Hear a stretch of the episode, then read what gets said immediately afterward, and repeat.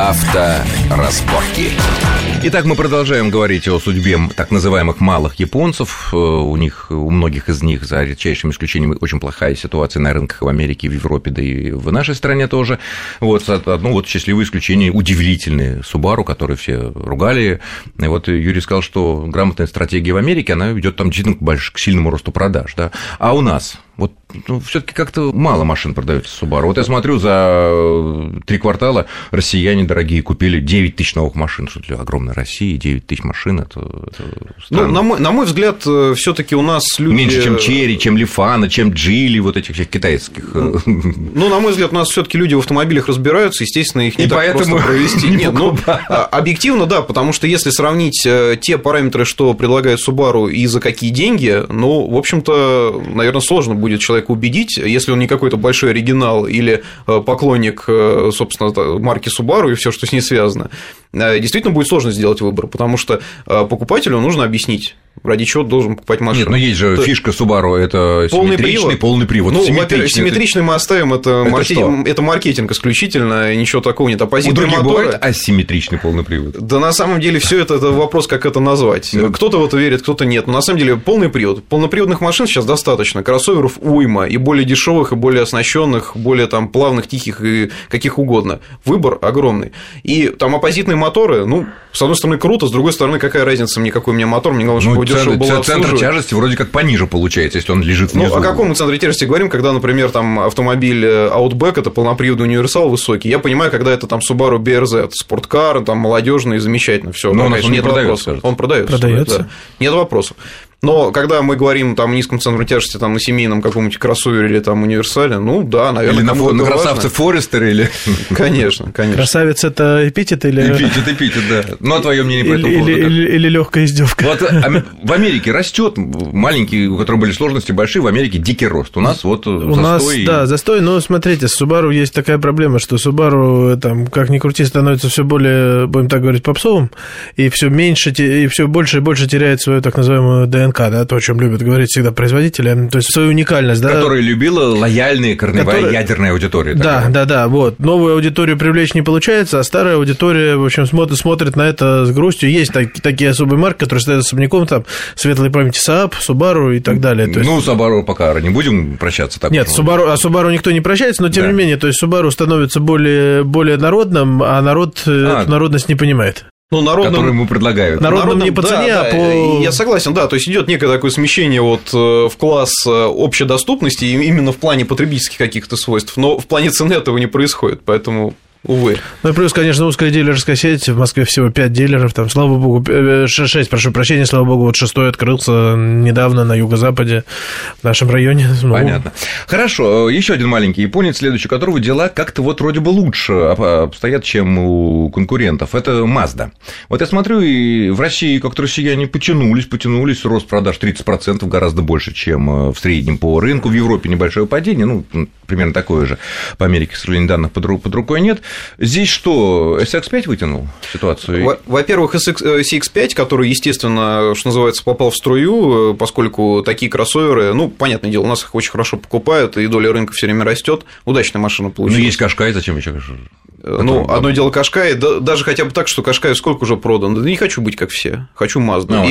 И второе, как раз Mazda, в отличие от других марок, очень грамотно поддерживает именно свою целевую аудиторию. Молодежь, инновации, спорт, драйв, вот это все. Не важно, как на самом деле машина едет и что там на самом деле внутри. Двухлитровый не так уж и едет, да. Вот, правильно. Но имидж, и как раз компания очень правильно его поддерживает. Поэтому человек, который вырос, допустим, на Mazda 3, потом пересел на Mazda 6, следующий какой этап? Ему хочется уже что-то там, допустим, полноприводного, уже там, может быть, семья появилась, но при этом хочется Mazda, там CX-5. Очень идет грамотная работа именно с потребителем, на мой взгляд, и в России, да и в частности там по миру. Поэтому Mazda, и как раз мы уже упомянули, те же технологии Skyactiv, опять же, грамотный подход. В принципе, ничего такого особенного не сделали, но как это подано? глобальные изменения, инновации, только там, у нас. Новые, конечно, только у нас. Все там, ну, да, вау, степень здорово. Сжатия в бензиновом двигателе вот такой, супер крутая, в дизельном маленький. А зачем? Как зачем? Нет, я ездил на этой машине, ну, я думаю, что так, между нами говоря, это для того, чтобы она как можно быстрее двигатель попросил капитального ремонта, ну, да потому что ничего сверхъестественного быть не может, но едет она, кстати, скажу... Ну, это жестко, и сколько же потом, 1200 проходит? 1150, да. Это нормально, это проблема уже, наверное, третьего владельца. Да, но едет, я скажу, она очень неплохо, мы на ней ездили в начале октября в Сочи, на сочинскую автомобильную выставку, и не устаешь, и в горах все хорошо, и на прямике, на скоростной, то есть, машина действительно стоит того, она стоит своих. Если говорить о Мазде, тут действительно у них все-таки линейка есть. Есть вот эта новинка CX-5, есть трёшка, вечная такая любовь молодых людей, которые первые после зубила, если у кого деньги есть не на Nexia, а на что-то побольше, то, соответственно, он берет трёшку и сжигает на ней. Есть шестерка для состоятельных господ относительно, белые такие, да. Молодых в душе. Да, на молодых в душе. Тут есть грамотность. А что происходит хорошо? Вот и еще один, скажем так, не совсем японский малыш, это третья компания, это Honda. В Америке у нее хорошие, относительно нормальные продажи идут, она занимает среди японцев, как и в Японии, третье место по объемам, там, понятно, Toyota и Nissan мы не говорим сегодня, Honda, и у нас как-то ее не берут. Вроде как-то и такие знаменитые Honda Accord, и ничего, и Honda, CR-V сейчас сделали такой американский, такой бегемотик такой, обновленный. На самом деле, сначала Honda в России долгое время пыталась такую хорошую мину делать при плохой игре, мол, машин не хватает. Там в Азии там катастрофы, наводнения, там мы продавали больше, но, к сожалению, не можем, нет машин. На самом деле, конечно, это не так, и, в общем-то, здесь как раз промашка с моделями выходит.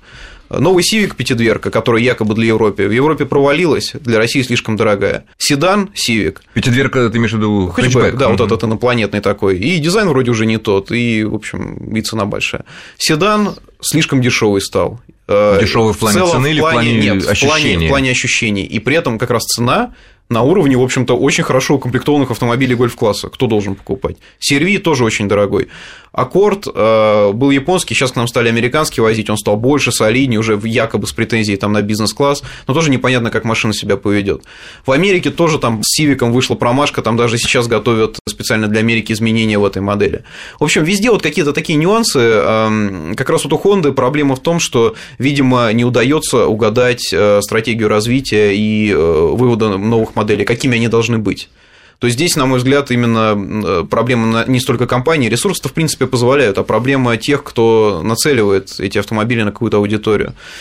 Вот это основная, на самом деле, проблема сейчас для Honda. Но новый CR-V, как она поправит ситуацию в России для Honda? Рано говорить, пока модель только появилась, только-только там на нее объявили цены, и, в общем-то, скорее всего, аудитория сильно не прибавится, потому что машина-то, она чуть изменилась внешне, но, по сути, осталась той же. Какая там цена? Цена, в общем-то, якобы она стала чуть меньше, там больше миллиона, 1 100 000, там 1 200 000. Начальная. А там нет особо начальных и конечных, потому что только один мотор, выбор между механикой и автоматом, и там пара комплектаций. И полный привод там у всех. Там нет таких вариантов, как у Toyota или Mitsubishi. Поэтому выбирать особо не из чего. Обещают потом мощный мотор 2.4, как опять же было на предыдущем серии.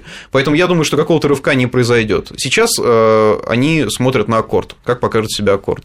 Вот это американский. Да, посмотрим. Потому что цена на него тоже не сказать, что очень, в общем, привлекательная, там тоже больше 1 000 000. Есть, конечно, у машины определенное достоинство, но тоже как-то сомнительно. Назвать ее спортивной невозможно нельзя. Нет, однозначно. Вот сейчас буквально коллеги вернулись с тест-драйва, и все говорят, что Accord – это не тот Accord. То есть пора уже забыть о том, что это какой-то спортивный седан был, это уже такой большой автомобиль для человека, любящего комфорт, где кое-как отдаленно еще читаются какие-то, еще какие-то там читаются там спортивные нотки. Но это уже... вот недавно Honda же объявила, что после многих лет раздумий выводят на российский рынок бренд Acura. С 2014 года. Да, люксовый бренд. Вообще, с учетом ситуации с японцами у нас, что имеет ли смысл этого выводить? Пожалуйста, еще один пример, как стратегия. Хотя Infiniti пошел у Nissan, да? Infiniti пошел, но надо... Infiniti пошел когда? То есть мы можем сейчас говорить о том, на пике. Мы можем сейчас говорить о том, что, выводя Acura в 2014 году, Honda опоздала, 7 так точно. Конечно. Даже Infiniti, по сути, уже опоздала, потому что марка, да, она вышла на пике, рынок был на подъеме, но до этого серые дилеры уже успели насытить рынок. По-моему, если мне не изменяет память, 2 года возили серым путем Infiniti. 3. Может быть, даже, да, может быть, даже 3 года. У Acura этот разрыв, естественно, еще больше. А учитывая, что у Acura проблемы на американском рынке, даже там сейчас новые модели готовятся, но тоже как-то со скрипом все это происходит. Да и внешний вид их как-то вот смущает.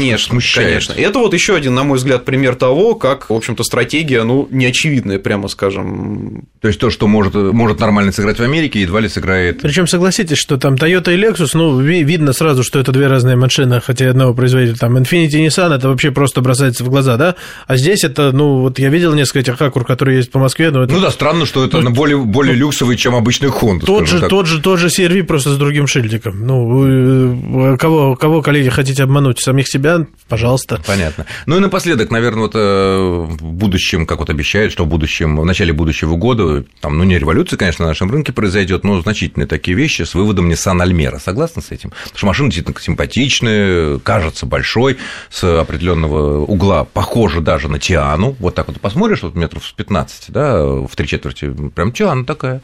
Как? Или все-таки устаревший автомат, ну, такой традиционный, да, скажем так. Да, сходность Тианы, и многие считают это за достоинство. На мой взгляд, рывка большого не произойдет. Ну, на мой взгляд, и опять же по отзывам, да не только журналистов, даже потребителей, кто успел эту машину пощупать там на выставке, какие у нее преимущества по отношению к тем маркам, которые сейчас в бюджетном сегменте чувствуют себя успешно? Тот же Solaris, Polo седан, Kia, Rio. Ну, на мой взгляд... Только внешний вид, да, а цену едва ли удастся. Только внешний вид. Ну, сборка родная, автовазовская. Ну, конечно. Первый японец собираем именно автоваз. Это же надо было. Могли ли мы себе это представить? А твое мнение как? Ну, новизна все-таки новизна. Когда в этот сегмент входит кто-то новый, он и сегмент сам оживляется. Очевидно, что с нынешней нестабильностью на рынке весь спрос, конечно, пойдет в этот сегмент. Да, естественно. Более дешевый. Более дешевый, да. Ну, вот Юра все сказал. Солярис, Рио и так далее. Полоседан. Логан, естественно, все оно пойдет туда, естественно, он там просто прибавит, и сама марка Nissan, наверное, чуть-чуть вырастет, но, с другой стороны, может быть, они чуть-чуть сократят там продажи той же самой Tiida и каких-то других моделей. Ну что ж, я благодарю моих гостей, заместителя главного редактора автомобильной газеты «Клаксон» Юрия Урюкова. Юрий, спасибо. И главного редактора журнала «Новости автобизнеса» Романа Гуляева. Роман, всего спасибо доброго. Вам. Всем удачи, с вами был Александр Злобин. Всего хорошего. Авторазборки.